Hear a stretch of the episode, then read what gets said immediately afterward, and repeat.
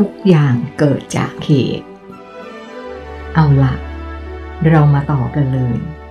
กำลังจะถึงช่วงสำคัญแล้ว มีนเริ่ม ผมขอให้คุณจำกฎของจักรวาลข้อหนึ่งไว้นะครับ กฎข้อนี้คือ ไม่มีอะไรในเอกภพนี้ ที่จะเป็นอะไรอะไรขึ้นมาได้ โดยไม่มีสิ่งอื่นเข้าไปกระทำหรือพูดสั้นๆว่า ทุกสรรพสิ่ง ล้วนเกิดจากเหตุและปัจจัย A รู้สึกว่าคำพูดนี้คุ้นๆนะครับ เหมือนว่าเคยได้ยินที่ไหน ผมแสดงความเห็น คนบนโลกของคุณที่ได้ชื่อว่าเป็นคุรุหรือเป็นผู้ที่วิวัตตัวเองเข้าถึงการเข้าใจความจริงสูงสุดได้แล้ว พวกเขาล้วนตระหนักรู้ในกฎข้อนี้กันดีทุกคน คุณเคยสงสัยไหมว่าทำไมโลกของเราถึงหมุนรอบตัวเองได้ และหมุนแบบสม่ำเสมอต่อเนื่องคงที่มาเป็นเวลานับล้านล้านปีด้วย มีนตั้งคำถาม เหมือนกับไม่ได้ต้องการคำตอบ ถ้าคุณคิดว่า สิ่งต่างๆเหล่านี้ เกิดเองเป็นเองโดยไม่มีอะไรไปกระทำต่อมันเลย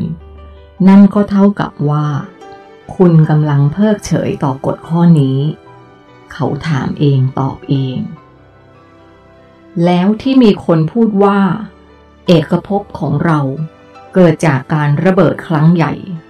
แล้วสิ่งต่างๆที่เป็นอยู่นี้ ก็คือผลพวงของการระเบิดครั้งนั้นล่ะครับ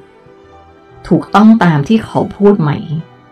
ผมถามเกี่ยวกับทฤษฎีบิ๊กแบงถูกครึ่งไม่ถูกครึ่งครับ ที่ถูกคือการระเบิด แต่มันเป็นแบบที่ผมอธิบายไป คือเป็นการอุบัติขึ้นโดยฉับพลัน กระจายออกเป็นวงกว้างอย่างมีแบบแผน และดำรงอยู่อย่างนั้นมาตลอด แต่ที่ไม่ถูกคือ แนวคิดนี้และเมิดต่อกฎข้อที่ผมว่านี้ครับ ถ้าเราจะยกตัวอย่างเรื่องการหมุนของโลก เพื่ออธิบายตามแนวคิดที่คุณว่า แนวคิดนี้กำลังพยายามทำให้คุณเชื่อว่า การระเบิดครั้งนั้นทำให้โลกของเราหมุนมาตั้งแต่เริ่มต้น และต่อเนื่องมาจนถึงปัจจุบัน ไม่มีอะไรกระทำต่อมัน ซึ่งถ้าคิดแบบนี้ก็แสดงว่า ในช่วงต้นของการระเบิด โลกจะหมุนเร็วกว่านี้มาก และมันก็ค่อยๆลดลงเรื่อยๆ จนมาถึงปัจจุบัน แนวคิดนี้จึงไม่ตรงกับความเป็นจริง ความเป็นจริงคือ หลังจากที่เกิดกระบวนการที่สมบูรณ์แล้ว มันก็คงที่ต่อเนื่องอย่างนี้มาอย่างยาวนาน มีนอธิบายด้วยสีหน้าจริงจัง เอาละถ้าเราเข้าใจและยอมรับกฎข้อที่ผมว่านี้ เราก็ต้องถามต่อว่า แล้วอะไรละ่ะ ที่กระทำให้โลกของเราเหวี่ยงหมุนได้อย่างต่อเนื่องยาวนานแบบนี้ มีนเปิดประเด็นด้วยคำถามอีกคำตอบก็คือ ตัวประดิษฐกรรมปลายทางของกระบวนการระดับเล็ก ที่เรียกว่าสิ่งมีชีวิตนี่เอง ที่เป็นต้นกำเนิดพลังงาน อะไรก็ตามที่มีชีวิต ไม่ว่าจะเป็นพืช สัตว์ โดยเฉพาะอย่างยิ่งมนุษย์ มนุษย์ถือว่าเป็นประดิษฐกรรมที่ยอดเยี่ยมที่สุด ในบรรดาทั้งหมด เพราะว่ามีความสำคัญในการปลดปล่อยคลื่นความถี่ได้เข้มข้นที่สุด ในขณะที่สัตว์สามารถปลดปล่อยได้น้อยกว่ามาก ถ้าเทียบเป็นอัตราส่วนจะวัดได้เพียง 1 ใน 98 ส่วน หากเป็นพืชก็จะยิ่งน้อยลงไปอีก คือคิดเป็น 1 ใน 673 ส่วนเท่านั้น แต่ข้อดีของพืชและสัตว์คือ คลื่นความถี่ที่เขาปลดปล่อยออกมานั้น จะคงที่และสม่ำเสมอตลอด ช่วงเวลาที่เขาสั่นสะเทือน หมายถึงเวลาที่สัตว์ตัวนั้นตื่นอยู่ ถ้าเป็นพืชก็จะต้องเป็นช่วงเวลาที่กำลังสังเคราะห์แสง วัตถุก็มีการปลดปล่อยคลื่นนี้ออกมาได้เช่นกัน แต่ถือว่าน้อยมาก น้อยจนเหมือนว่าไม่มี คือคิดเป็นหนึ่งใน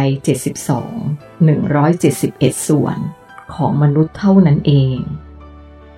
มนุษย์เอง ถึงแม้จะสามารถปลดปล่อยคลื่นออกมาได้อย่างมากมายมหาศาล แต่เขาก็ไม่สามารถปล่อยออกมาได้ตลอดเวลา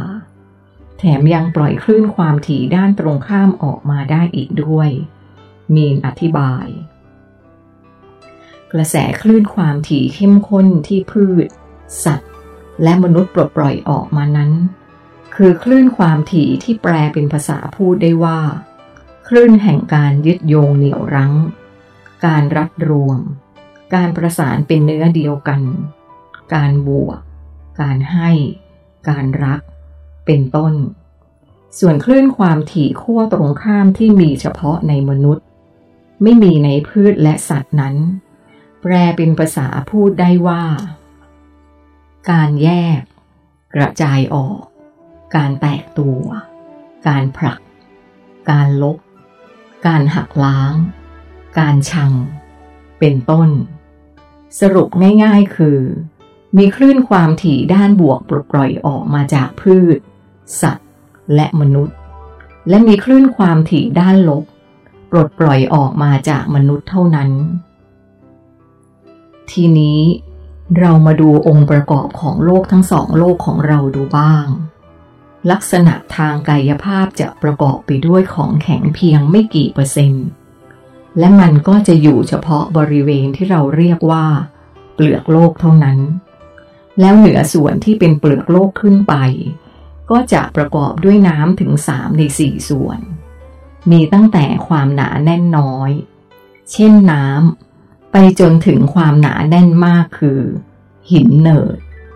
และลึกลงไปชั้นในสุด ซึ่งถือว่าเป็นเสมือนแกนกลางของโลกเลย ส่วนนี้มีปริมาณมากถึงสองในสามของปริมาตรมวลทั้งหมดของโลก นั่นคือ ก้อนธาตุที่เราเรียกว่า ออกซิเจนบริสุทธิ์ มีลักษณะข้นเหนียว เหลือบเหลือบสีเขียวประกายม่วงรุง้ง โดยก้อนธาตุนี้จะมีคุณสมบัติ ที่มีความไวต่อคลื่นความถี่ด้านบวกเท่านั้น และเมื่อไหร่ ที่ตรงส่วนนั้นมีการประทะกับคลื่นความถี่ด้านบวก มันก็จะเกิดปฏิกิริยานิวเคลียร์หรือการระเบิดแตกตัวอย่างต่อเนื่องเป็นลูกโซ่ และขณะที่ระเบิด มันก็จะเกิดปรากฏการณ์ขึ้นมาอีกสองอย่างคือ 1. เกิดการบิดตัวของก้อนธาตุออกซิเจนทำให้ด้านที่มีการระเบิดนั้น มีการเคลื่อนตัว ซึ่งเป็นด้านที่สิ่งมีชีวิตกำลังตื่นอยู่ เมื่อมันบิดตัวอย่างรุนแรง มันก็จะเคลื่อนที่ ซึ่งมีผลทำให้โลกทั้งใบ เกิดการหมุนรอบตัวเองตามไปด้วย คุณลองนึกภาพว่า ถ้าเราเอาน้ำใส่เข้าไปในลูกบอล แล้วแกว่งให้น้ำที่อยู่ภายในนั้นหมุน เมื่อเราวางลูกบอลลูกนั้นลงกับพื้น เราจะเห็นว่ามันหมุนรอบตัวเองตามน้ำที่อยู่ด้านใน 2. เมื่อมีการระเบิดของธาตุออกซิเจน มันก็จะมีการแตกตัวเป็นก๊าซออกซิเจน และขับดันตัวมันขึ้นมา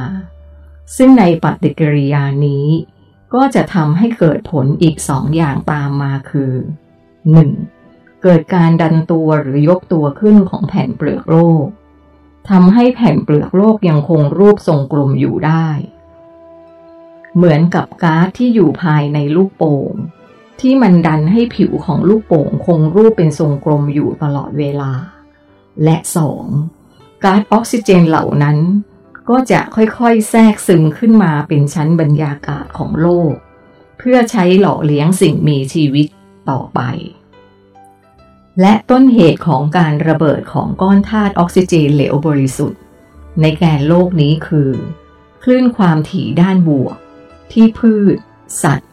และมนุษย์ช่วยกันปลดปล่อยออกมานั่นเอง ที่คุณพูดมาทั้งหมดนี้ คุณกำลังจะบอกผมว่า พวกเราเป็นคนทำให้โลกหมุนรอบตัวเองอย่างนั้นหรือครับ ผมรีบท้วง คุณเข้าใจถูกต้องแล้วครับ มีนยืนยัน โอ้โอ้โอ้คุณรู้ไหม นี่ถ้าผมเอาเรื่องนี้ไปเล่าให้คนบนโลกของผมฟัง เขาต้องบอกว่าผมบ้าและเพี้ยนสุดๆ แน่เลยครับ ผมพูดเพราะคิดว่ามันต้องเป็นอย่างนั้นจริงๆ ที่ผ่านมา คุณก็ได้อธิบายเรื่องต่างๆ หลายๆ เรื่อง ที่ทำให้ผมรู้สึกว่ามันเกินความคาดหมายของผมไปมากแล้ว แต่สำหรับเรื่องนี้ ผมรู้สึกว่ามันยากมากที่ผมจะเชื่อคุณ ผมบอกตามความรู้สึก ผมไม่ได้กำลังบอกให้คุณเชื่อผม แต่ผมกำลังบอกให้คุณเชื่อความสามารถในการคิดของคุณเอง ดังนั้น หากคุณจะเชื่อ ไม่ใช่เพราะผม แต่เป็นเพราะคุณเองที่เชื่อความคิดของตัวเอง คุณต้องตัดสินใจด้วยตัวเอง หน้าที่ของผมคือพูดความจริง เขายืนยัน ผมต้องขออภัยด้วยนะครับ ที่ผมไม่สามารถจะพูดให้เป็นอย่างอื่นได้ นอกจากพูดไปตามความจริง ผมจะขออนุญาตอธิบายต่อนะครับ มีนพูดด้วยท่าทีอ่อนน้อม เชิญครับ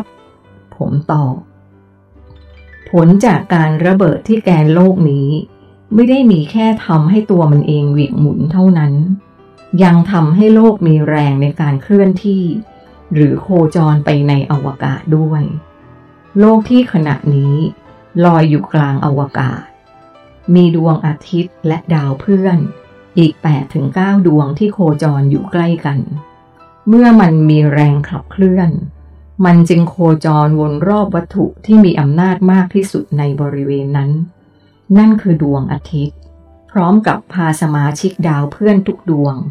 โคจรรอบดวงอาทิตย์ไปด้วยกัน คุณอย่าบอกอีกนะว่า นอกจากพวกเราจะทำให้โลกหมุนรอบตัวเองแล้ว เรายังทำให้ระบบสุริยะจักรวาลของเราเหวี่ยงหมุนด้วย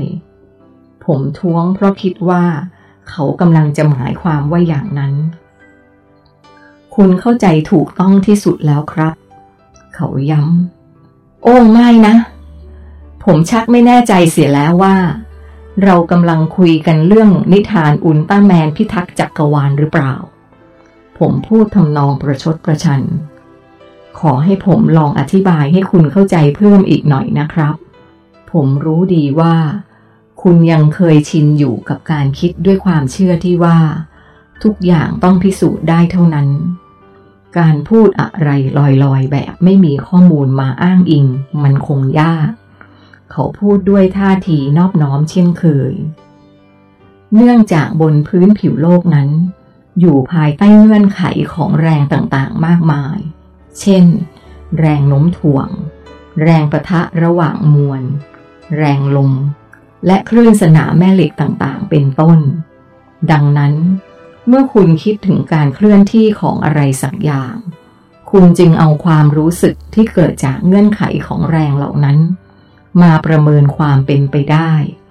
ยกตัวอย่างเช่น ถ้าคุณเอาลูกบอลไปกลิ้งบนถนน หลังจากที่มันกลิ้งไปได้ไม่นานมันก็จะหยุด ที่มันหยุด ก็เพราะมันปะทะกับแรงต้านต่างๆ ที่ผมเพิ่งพูดไป แต่ถ้าคุณเอาบอลลูกนี้ไปกลิ้งในอวกาศ มันจะกลิ้งไปได้ไกลกว่าที่คุณประเมินมาก จนดูเหมือนว่า มันจะไม่มีวันหยุดเลยด้วยซ้ำไป เพราะมันอยู่กันคนละเงื่อนไข ดังนั้น การที่โลกของเราลอยในอวกาศที่มีสภาวะไร้น้ำหนัก หากคุณไปยืนยกสิ่งของที่นอกอวกาศ ไม่ว่าจะยกอะไร จะเป็นปากกาหนึ่งด้าม รถหนึ่งคัน เรือบรรทุก สินค้าหนึ่งลำ ภูเขาหนึ่งลูก หรือแม้กระทั่งโลกทั้งใบ มันก็จะมีน้ำหนักเท่ากับศูนย์เหมือนกัน แถมโลกของเราก็ไม่ได้อยู่ภายใต้เงื่อนไขของแรงต้านใด ๆ แบบที่พวกคุณรู้สึกอีกด้วย เขาพูดเสริม